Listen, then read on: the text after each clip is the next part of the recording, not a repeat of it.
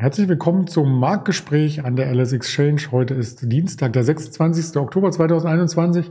Mein Name ist Andreas Bernstein von Traders Media GmbH. Wir haben wieder spannende Themen für Sie vorbereitet.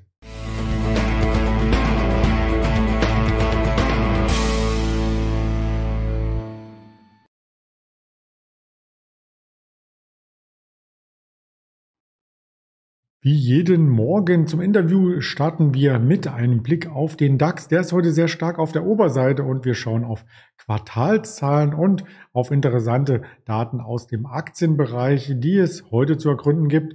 Unter anderem natürlich auf eine Porsche, auf eine Facebook, die gestern Quartalzahlen meldet. Ich möchte aber nicht vorgreifen, sondern erst einmal den Daniel vorstellen, meinen Interviewpartner, den ich hier im Bild habe. Hallo Daniel. Schönen guten Morgen. Ja, jetzt ist ein bisschen äh, weniger Volatilität als vor einer Woche. Ich muss dich enttäuschen. Eigentlich dachte ich, es kommt ein bisschen mehr. Dafür ist das Kursniveau viel höher. Und das heißt doch auch schon mal was, oder? Ganz genau. Äh, die Prognose, äh, dass der DAX vielleicht eine zweigeteilte Jahresendrallye hinlegt, die scheint sich zu bewahrheiten. Kurze Rückblende. Wir hatten ja gesagt, ich habe gesagt, 14,8 bis 15,6 ist so die erste Hälfte und dann könnte es nochmal das gleiche Punktevolumen in einem zweiten Schritt geben was erstaunlich ist, du hast schon das hohe Kursniveau angesprochen, der DAX lässt keinen rein. Also man könnte sagen, der DAX äh, hat eine härtere Tür momentan als das Berghain in Berlin. Ähm, das heißt, äh, es gibt keine Kursrücksetzer. Die Bullen, die noch an der Seite standen oder diejenigen, die investieren wollen, die hatten nicht diese Chance, dass es nochmal 200, 300 Punkte Retour ging, sondern man musste wirklich diese homöopathischen Rücksetzer kaufen, wenn es mal 50 oder 80 Punkte nach unten ging. Ähm, der Markt läuft einmal mehr nach oben durch und wer da eine Analogie sucht, der findet sie ja vor knapp einem Jahr, äh, auch Ende Oktober, Übergang damals zur US-Wahl. Da war wegen der politischen Situation das Ganze nach hinten etwas gestreckt. Aber da hatten wir auch sehr schlechte Stimmung am Markt, wenn man den and Greed Index aus den USA mit dem aktuellen vergleicht, auch mit der kurzfristigen Entwicklung, dann sieht das ziemlich deckungsgleich aus. Also eine sehr maue Stimmung im Oktober und dann ein Strich nach oben von extremer Fear, also von Panik äh, nahezu, auf jetzt Gier bis sehr starke Gier, was wir in den USA so gerade am Kipppunkt sind. Und äh, das Ganze geht konkurrent auch mit der Volatilität. Die war vor wenigen Wochen ja ziemlich hoch, Mitte 20. Und äh, jetzt äh, sehen wir das, was ich schon mal vor ein paar Wochen angesprochen hatte, dieses neue Volatilitätsband, das wieder die Volatilität fast bis nach unten ausschöpft äh, in den früheren Zeiten. Die Erfahrenen wissen das. Da war immer so im VDAX New ja die 12, so der, der untere äh, Bereich. Jetzt sind wir noch bei 15. Heute kippen wir vielleicht sogar Richtung 14, also nur noch minimal Luft nach unten. Und äh, das macht übrigens auch äh, spannend für alle, die sagen, ach, ich gucke mir mittel- bis langfristig vielleicht auch mal eine Absicherung an, weil Optionsscheine sind jetzt, das kann man wirklich behaupten, so günstig, wie sie nie waren, weder im Jahr 2020 noch im Jahr 2021. Also wir haben für diejenigen, die sagen, ich möchte mir billig eine Versicherung einkaufen, ein wunderbares Umfeld. Hm. Und auch einige Aktien sind ja billiger geworden, obwohl der Deckmantel, der Index, gar nicht so stark korrigiert hatte. Damit spreche ich eine Volkswagen an, die so ein bisschen im Fahrwasser, wir hatten ausführlich heute Morgen darüber gesprochen, von Tesla nach oben kommt und jetzt auch charttechnisch über der 200-Euro-Marke wieder die Techniker auf den Plan ruft. Ganz genau. Das Duo Porsche VW, die muss man ja fast zusammen betrachten, äh, schaut sehr, sehr gut aus. Ähm, wir haben ja beide Aktien auch äh, dabei und äh, da kommt Flow rein. Es ist natürlich auch ein bisschen, wie du es schon sagtest, im Rückenwind von Tesla, denn man weiß ja, okay, äh, VW ist auch im E-Mobilitätsbereich sehr stark und das Ganze bei Porsche dann im, ähm, im Sportwagenbereich und man liegt da eben besser als eine BMW zum Beispiel, die auch im Chart sich zwar verbessert hat, aber äh, das VW-Duo ist da immer besonders äh, gesucht. Dann gibt es noch die Möglichkeit, dass es da ja, Sonder-IPOs gibt Richtung ähm, Sportwagen. Äh, Segment und so weiter. Also wieder deutlich konstruktiver, Porsche und äh, VW. Ja, und was wir gestern bei Tesla gesehen haben, das war, ihr habt es ja, glaube ich, schon angesprochen, auch äh, in einem anderen äh, Video, ja, vielleicht sogar auch ein, wieder mal ganz kleines bisschen Short Squeeze dabei, denn dass es so brutal läuft, hätten wahrscheinlich die wenigsten gedacht. Und ähm, ich glaube, das Model 3 ist jetzt das meistverkaufte Auto in Europa auch im letzten Monat. Also ja, Elon Musk macht jetzt nicht alles falsch. Wir hatten ja letzte Woche über das Volksfest in Grünheine schon äh, philosophiert, wer da nochmal reinspicken will. Ja, bei anderen Firmen läuft es andersrum. Da wird erst äh, gezeigt und produziert und dann die Party gemacht. Äh, Elon Musk macht erst die Party, kommt dann mit den großen News um die Ecke. Also auch nicht schlecht. Aber es gibt natürlich noch mehr als den Automarkt. Wir wollen das nicht auf diesen Sektor hier runterbrechen, nämlich einen großen Wert, den DAX-Neuling, den man so ein bisschen in äh, ja, Vergessenheit geschickt hat. Die letzten Wochen Simrise, keine Berichterstattung darüber, zumindest nicht in meinem Fokus. Aber nun kamen die Zahlen daher. Genau, die Zahlen kamen und die sehen sehr ordentlich aus. Man erhöht wieder die Prognose. Simrise war etwas, vielleicht waren sie sogar ein bisschen überhyped äh, vor dem DAX-Anstieg, äh, äh, Einstieg, Entschuldigung. Ähm, jetzt kommt die Aktie aber wieder, weil sie fundamental eben das nachliefern, das war mein Handy, ähm, fundamental das nachliefern, was äh, man vorher ja erwartet hat, will man sagen.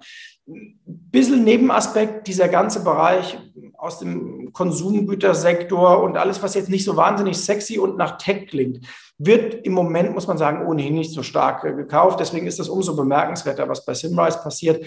Wenn man mal einen Nebenblick äh, wagt auf eine Henkel oder eine Bayersdorf, die sehen alle ziemlich trübe aus. Ähm, das wäre aber auch übrigens mal ein Thema für die nächste Woche, denn die Bayersdorf ist ja eigentlich der Nachrückkandidat für die Deutsche Wohnen dann in den DAX. Gebe ich unseren Zuschauern schon mal als kleine kleinen Gedankenanstoß mit, ähm, denn wir wollen ja immer ein bisschen äh, vielleicht vorausschauen sozusagen. Also Fazit zu Sunrise entwickelt sich gut und hat vielleicht ja auch Richtung Jahresende noch ein bisschen Potenzial. Ja, dann werde ich mich nächste Woche mal mit Nivea-Creme eincremen, dann reden wir mal über Bayersdorf. Bilder in meinem Kopf, bitte nicht. okay, nur am Gesicht natürlich, aber wir blicken mit dem Gesicht in Richtung USA an die Wall Street, denn da gibt es heute extrem viele Quartalszahlen, bevor die kommen, aber noch zwei Werte, ja, über die man einfach im Nachgang der Wocheneröffnung reden muss. Zum einen Etsy, auch schon öfters hier mit vorgestellt, was die so tun und die tun scheinbar alles richtig. Genau, die machen sehr viel richtig und äh, das ist ja ein anderes Segment als beispielsweise äh, eine Westing oder Home24, wo du dir klassisch Möbel kaufst. Bei Etsy geht es ja eher darum, ähm, es gibt, gab ja früher in Deutschland Davanda, äh, das kennt vielleicht manch einer noch, äh, das ist ja so ein bisschen in Etsy auch aufgegangen. Genau, kannst du dich zu Hause hinsetzen und kannst einen Bullen oder einen Bären stricken und das Ganze verkaufen. Vielleicht wäre das noch ein Geschäftsmodell für dich. Ähm, ich habe bei Etsy auch schon äh, interessante Sachen gekauft. Äh, sehr schön. Äh, das, ich sehe schon, du hast Potenzial. Ähm, da kriegt man schon äh, eine Menge und Etsy als Plattformanbieter verdient da immer wunderbar mit. Und es spricht natürlich auch ähm, unsere Welt heutzutage an, dass man im Online-Bereich auch viel Geschenke kauft oder Ausstattung. Und Etsy, wie gesagt, macht als Marktführer da sehr viel richtig. Die Aktie läuft ausgesprochen gut und es ist eben nicht diese Corona-Eintagsfliege, sondern Sie hatten die zu erwartende Delle, als Corona abgeebbt ist, äh, Ende des Frühjahrs. Aber jetzt sieht man, ähm, nicht wegen steigender Corona-Zahlen wieder, sondern einfach, weil das Geschäft sich behauptet, dass dieser Konzern nach oben läuft, ähm, ist quasi, ja, man könnte sagen, die Netflix der Häkel- und ähm, Bilderfreunde. Ja, ich habe tatsächlich auch was von Etsy. Ich habe erst später mitgekriegt, dass das von Etsy kam, und zwar als ich die Rechnung ausgedruckt und weggeheftet hatte. Ähm, aber ähm, ja, interessant, und zwar eine Schreibtischunterlage aus Leder in Deutschland produziert, in kleinen Stückzahlen scheinbar. Also gefällt mir sehr gut, habe ich jetzt auch schon viele Monate in Benutzung und die Hände liegen immer sehr, sehr gut drauf. Ja, ein weiteres Unternehmen, über das wir auch immer mal wieder mit dir zusammengesprochen haben, ist die BioNTech und die kommt aus dem ähm, Konsolidierungstal heraus, weil sie da auch eine News veröffentlicht hat. Genau, die kommen deutlich raus. Äh, es gibt Boosterimpfungen. Jetzt in den USA ist die Diskussion, ob man die BioNTech dann für die Kinder eben zulässt. Äh, und äh, wir alle wissen, dass das natürlich ein signifikanter Markt wäre, wenn man da auch noch die Impfkampagne startet. Ähm, und insofern, diese News sind natürlich für BioNTech, äh, ganz egal, wie man das persönlich bewertet, aber für BioNTech sind sie immer äh, sehr gut, denn es ist einfach ein ähm, sehr einträgliches Geschäft, wenn ich ein Produkt habe und das wunderbar skalieren kann. Und das können sie nun mal äh, mit ihren Impfstoffen. Und ähm, der Markt reagiert auch darauf, je weiter man das nach vorne planen kann. Das heißt, jeder Booster, jede Aufrichtung äh, Richtung 2022 und dann vielleicht sogar noch ins Folgejahr 2023 gibt ja mehr Sicherheit, mehr Planbarkeit. Und natürlich darf man nicht vergessen, je mehr Kohle BioNTech jetzt einnimmt, desto größer ist auch ihre Forschungspower danach und desto eher besteht die Wahrscheinlichkeit, dass sie da in Mainz an der Goldgrube, übrigens glaube ich so anderthalb Kilometer von meinem Studienort entfernt, ähm, dass sie äh, da zu einem veritablen äh, Anbieter und, und Biotech, äh, Biotech, Biotech-Konzern als Biotech werden können. Du meinst, durch die Blume, da hat so ein bisschen deine Erleuchtung abgefärbt? Na, das wäre schön, wenn es eher umgekehrt äh, gewesen äh, wäre. Äh, als ich mit meinem Studium zu Ende war, so Richtung 2005, 2006, ähm, da hatte ich auch mal eine Bewerbung laufen, als ich was kurzfristig überlegt hatte, was ganz anderes zu machen, bei Shot Mainz zum Beispiel und so bei ganz äh, analogen und langweiligen Konzernen. Aber es gibt in der Region ja mit Böhringer Ingelheim übrigens auch ein sehr großes Pharmaunternehmen, das normalerweise im DAX wäre, wenn es kein Familienunternehmen wäre, sondern ein börsennotiertes. Das vergisst man ja häufig auch, wenn man so auf die großen Pharmahersteller in Deutschland guckt. Also Böhringer wäre ein Riesenbrett im DAX. Hm. Ja, also wir freuen uns natürlich, dass du diesen Weg eingeschlagen hast. Ansonsten hätten wir uns wahrscheinlich gar nicht so äh, kennen und schätzen gelernt. Wir ähm, lernen kennen und schätzen auch noch die Daten, die heute kommen. Ich habe es heute Morgen schon mal ganz kurz überblicksartig erwähnt. Also nicht nur eine 3M oder Eli Lilly oder General Electric, so traditionelle Werte, sondern auch ganz viele Technologie. Äh, Schwergewichte, Microsoft, eine Alphabet, eine AMD, aber auch eine Twitter oder eine Visa melden heute Abend. Glaubst du, da gibt es irgendwo an irgendeiner Ecke eine Enttäuschung oder ist einfach die Rallye so intakt, dass wir den Oktober stark ausklingen lassen?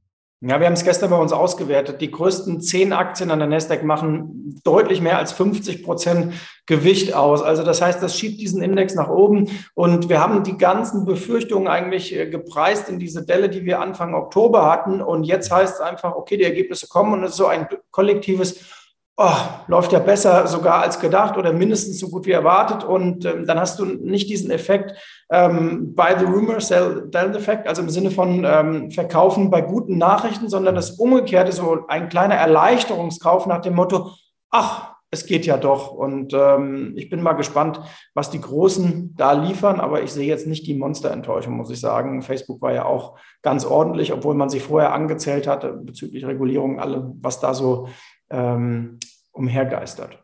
Ja, also freuen wir uns drauf und werden dann natürlich auch darüber berichten auf den verschiedensten Kanälen. Heute Nachmittag noch der Redbook Index 1455 aus den USA, 15 Uhr Immobilienpreisindex, 16 Uhr Verbrauchervertrauen Conference Board und der Richmond Fed Produktionsindex und die Kanäle, die ich ansprach, die sehen Sie hier auch einmal schriftlich. Gerne abtippen, ls-exchange bei YouTube und bei Instagram, bei Twitter heißen wir Lang und Schwarz, Facebook mit einer langen Nummer und einfacher wird's, wenn man sich die Podcast-Formate anschaut. In diesem Sinne bedanke ich mich ganz recht herzlich für den Input bei dir und wünsche dir eine erfolgreiche Handelswoche. Eine erfolgreiche Handelswoche euch allen. Bis dahin. Ciao. Tschüss.